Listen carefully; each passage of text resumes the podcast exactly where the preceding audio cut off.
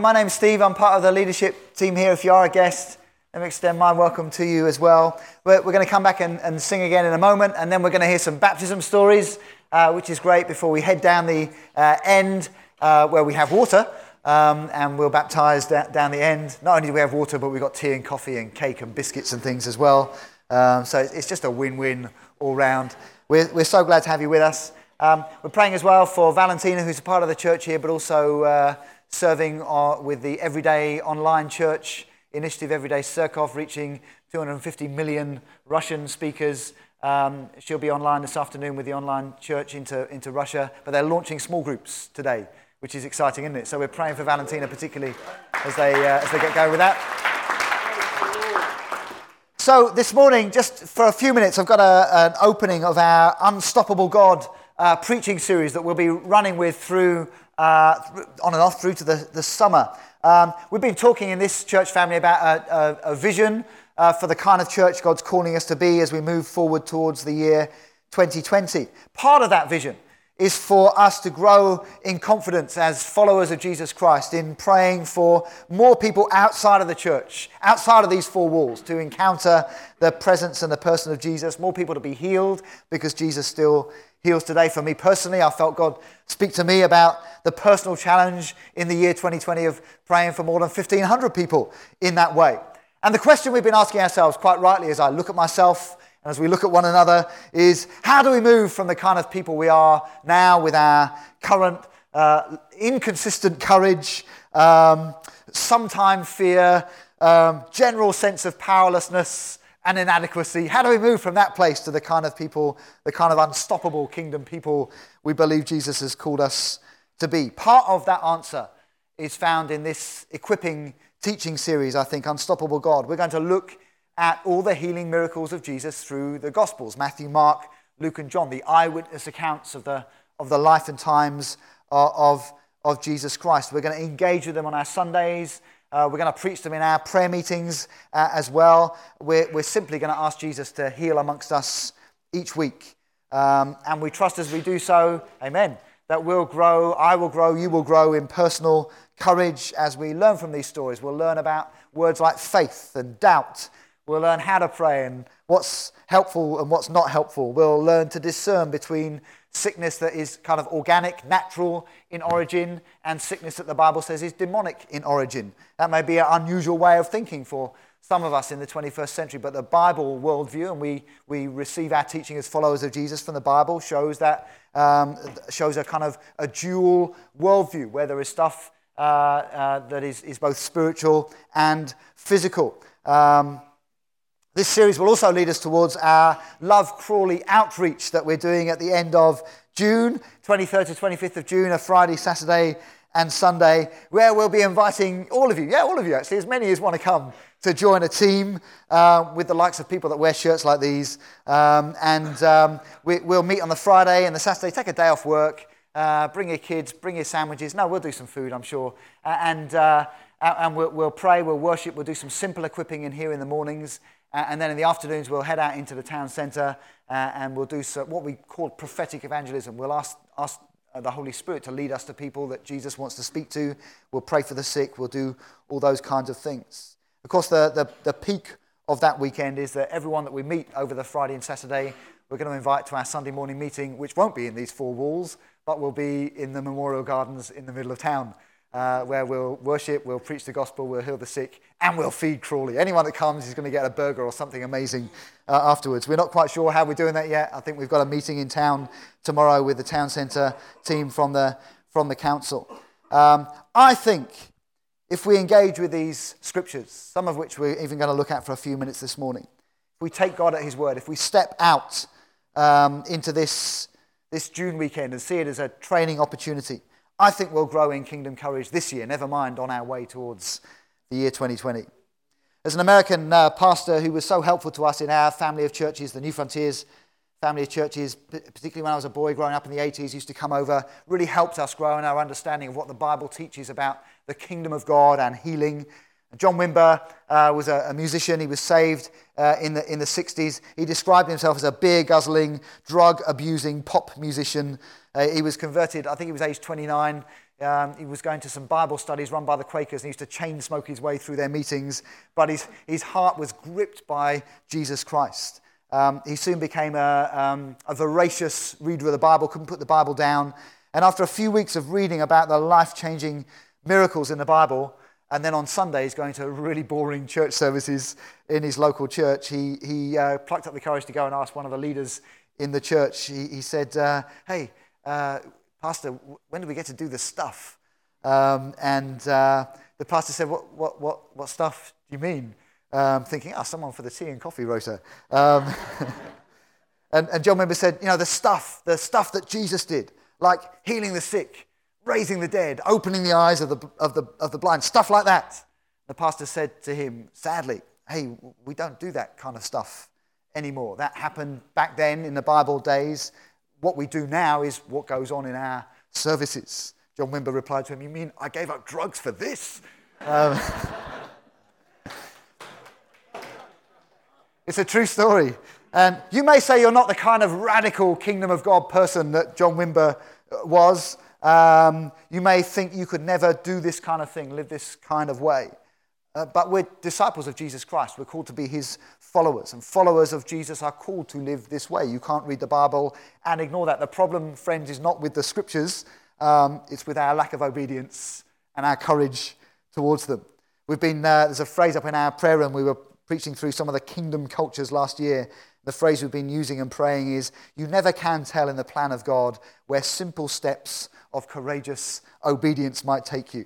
I think we've got some simple steps that we could agree to take together these next few months that will force us to face up to some change, to deal with some disappointment, to leave behind some lack of experience, rather than just kind of sweeping that stuff under the carpet. So, this morning, just a very brief overview.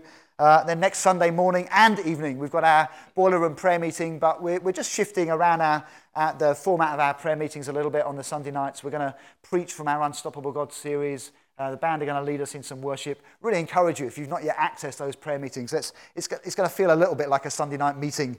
Uh, and so I'd encourage you to come morning and evening next week.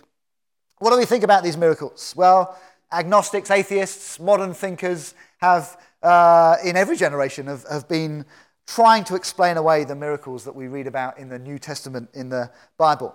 However, you can't argue with the fact that the supernatural um, is soaked into every page of these stories in Matthew, Mark, Luke, and John, these eyewitness accounts of what Jesus did. For others, many that are really good believers, good followers of Jesus, maybe like the pastor in John Wimber's church, they've been trained to view the scriptures as a lens through how we see how God used to work back in the days of the Bible. These are, these are Christians who believe these stories are true. They're wonderful. They show us who Jesus is, but they show us who Jesus was. They don't believe that God would still work that way today, especially through the likes of you and me. That was something that God did to get the church started. That, that view, theologians would call cessationism. God has ceased working in that way through the church by his Holy Spirit today. I would think for many of us in our kinds of churches, we, we, we're not cessationists. We, we believe God does work this way. We read the stories and we say, yes. Um, but more often than not, our disappointment, I prayed for someone once and nothing happened, or our, lack of experience, I could never really do that, means that in effect we live as though we are either agnostics or we are cessationists. But before us in the Gospels, we find a Savior who's just supernatural through and through. His birth, his life, his actions, his words, his character, um, his death, his resurrection, his ascension hugely supernatural. Before us, too, we find a Savior who deliberately trains and sends and expects his followers, you and me, if we're followers of Jesus, to live and walk in the same power. We find a Savior in the Gospels who promises that in the coming age of the Holy Spirit, and we're in that age now, Jesus has ascended, He's sent His Holy Spirit. The Bible tells us that. He promises that in this age of the Spirit, followers of Jesus will do even greater things than He did because He's going to the Father. That's what John's Gospel, John 14 12, tells us. So each Sunday, we're going to just work through the healing miracles uh, and the deliverance miracles. That's where people are set free from uh, demonic spiritual pressure, where sickness is, is, is rooted in that kind of issue. We're just going to work through them in order and get the amazing, multicolored, glorious stories of the life and times of Jesus. Today, I just want to open uh, up with some simple ideas that stir fresh faith in our hearts about this unstoppable Savior, Jesus. Just want to ask the question how many miracles did Jesus do? The, that's a rhetorical question. You could shout out some answers, but the, the real answer is we, we don't really know. Um, the truth is, you can't actually count them up. There are too many to number. Maybe you're familiar with some of the amazing, remarkable individual healing stories that you find, and, and we're going to look at them week after week. But so many of the healing miracles that Jesus did are referred to collectively. Um, they're almost at the end of uh, the stories through the Gospels like remarkable little footnotes um, before he moves on to the next part of the story. We can miss them. Let me go through some of them now with you, just briefly for a, a few minutes. Matthew 4:23. I think they'll appear on the screen if you haven't got a Bible. I've put some capital letters in for you. Matthew 4:23. Jesus went throughout Galilee, teaching in their synagogues, preaching the good news of the kingdom, and healing every disease and sickness among the people.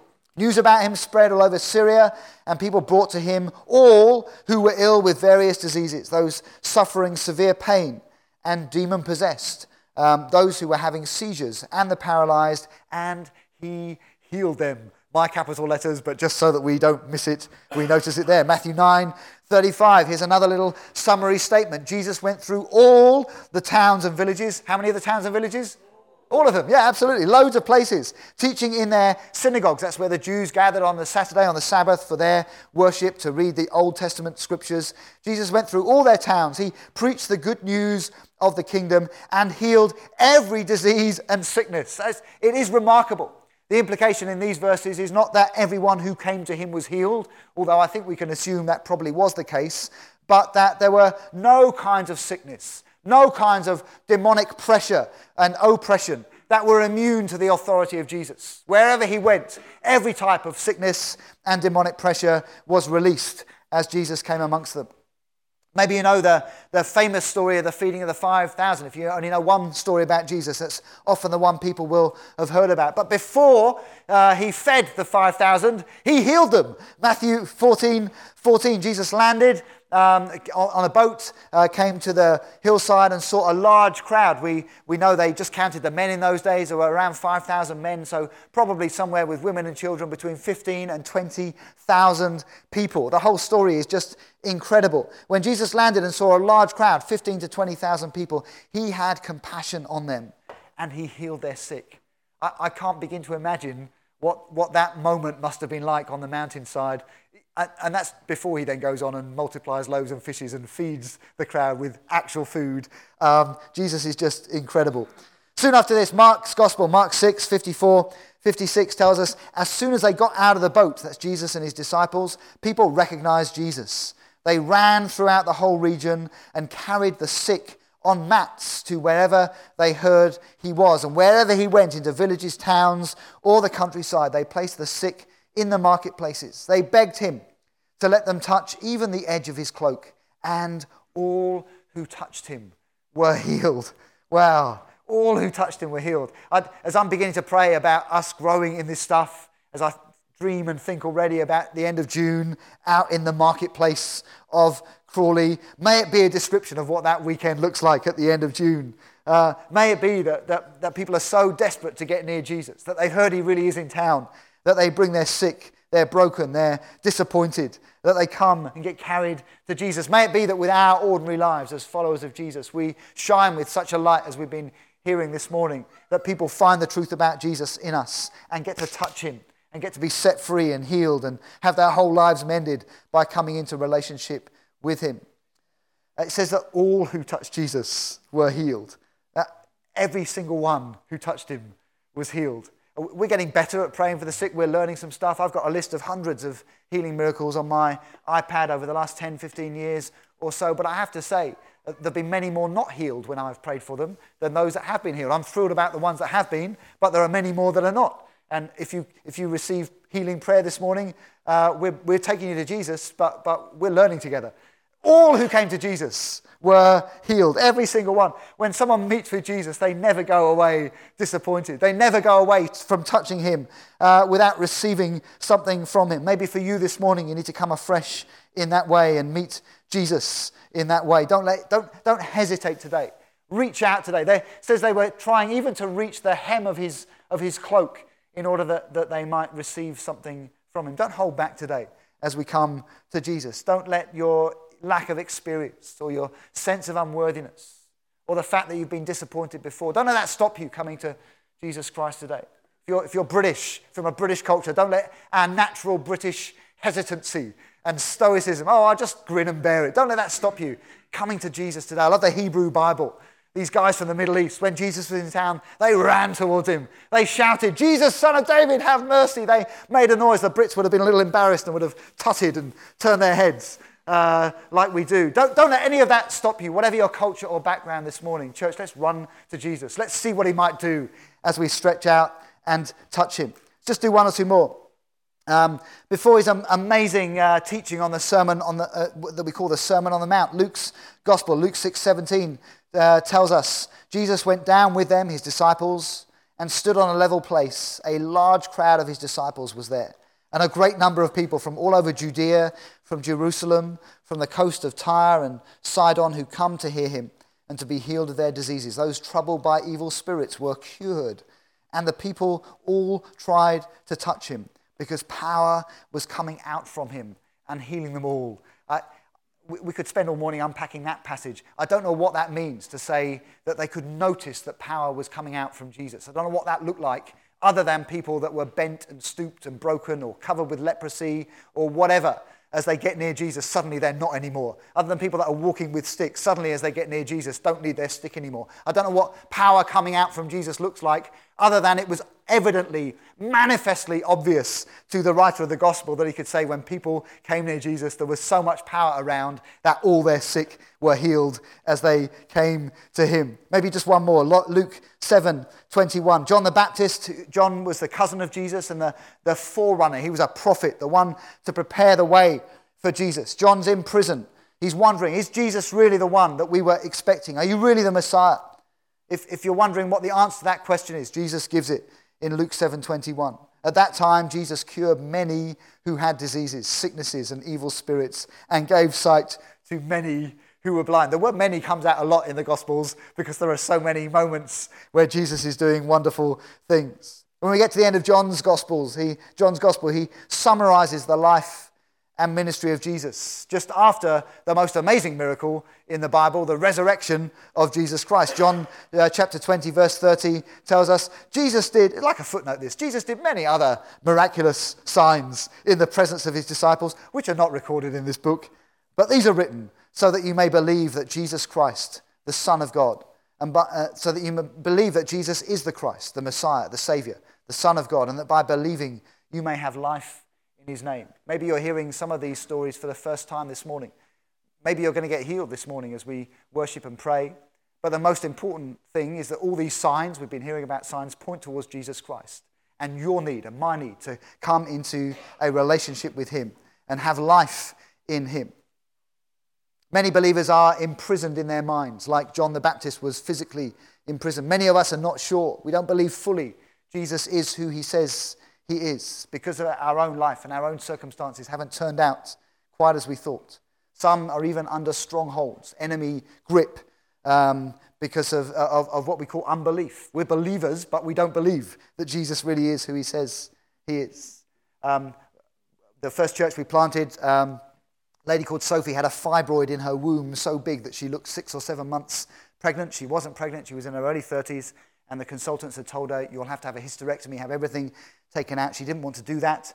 I was at a new small group with, that we'd started with Sophie in it and a load of uh, Christians from African backgrounds. Sophie was as well. And they prayed for her. A couple of weeks later, I was back with that group, and uh, Sophie said, I've been to see the consultant. He says the fibroid is shrinking.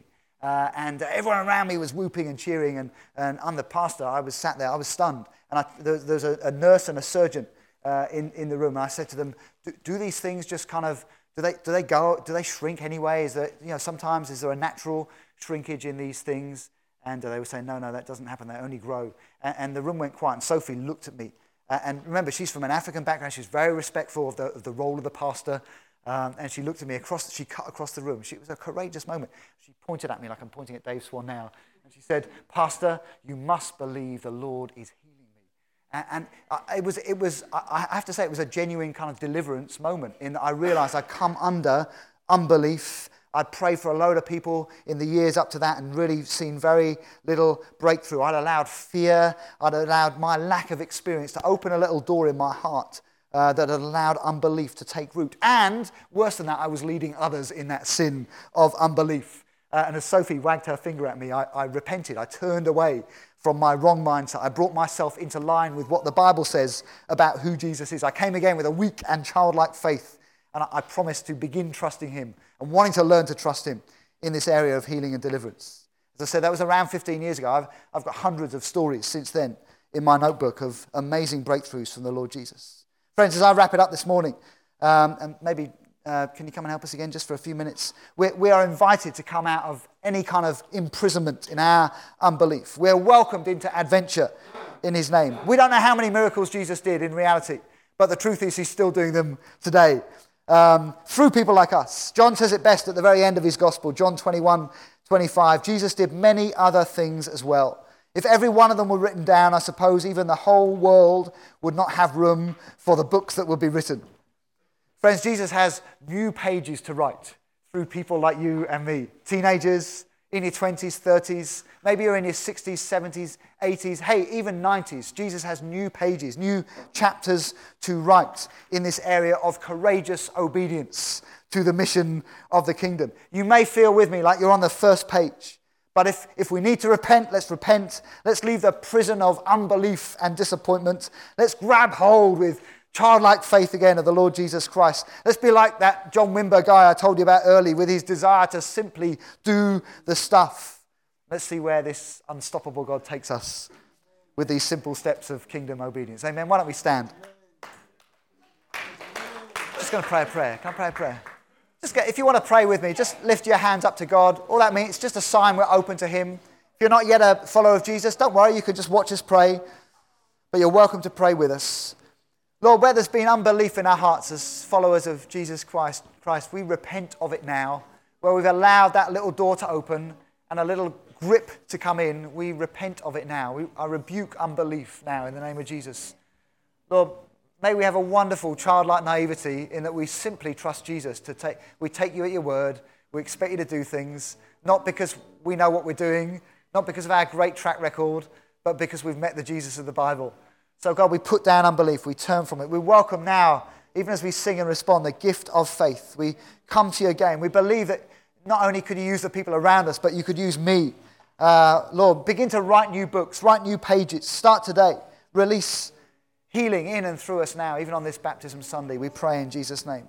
Thank you. Thank you, Lord. Just going to ask the guys to sing a song, and we'll just take five minutes to respond before we hear the baptism stories.